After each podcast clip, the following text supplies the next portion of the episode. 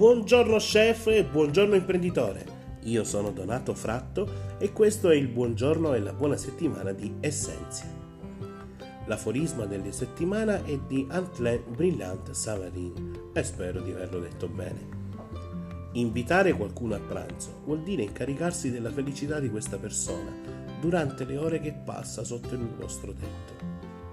Con questo pensiero, il giovane politico gastronomo francese ci dice che in definitiva, quando un cliente viene a cena da voi, non è solamente un ospite, ma in realtà diventa come un familiare temporaneo, che va riscaldato in inverno, raffrescato in estate, coccolato e messo a proprio agio Beh, non so in altre zone d'Italia, ma al sud so per certo che i nostri imprenditori e chef sono maestri di ospitalità.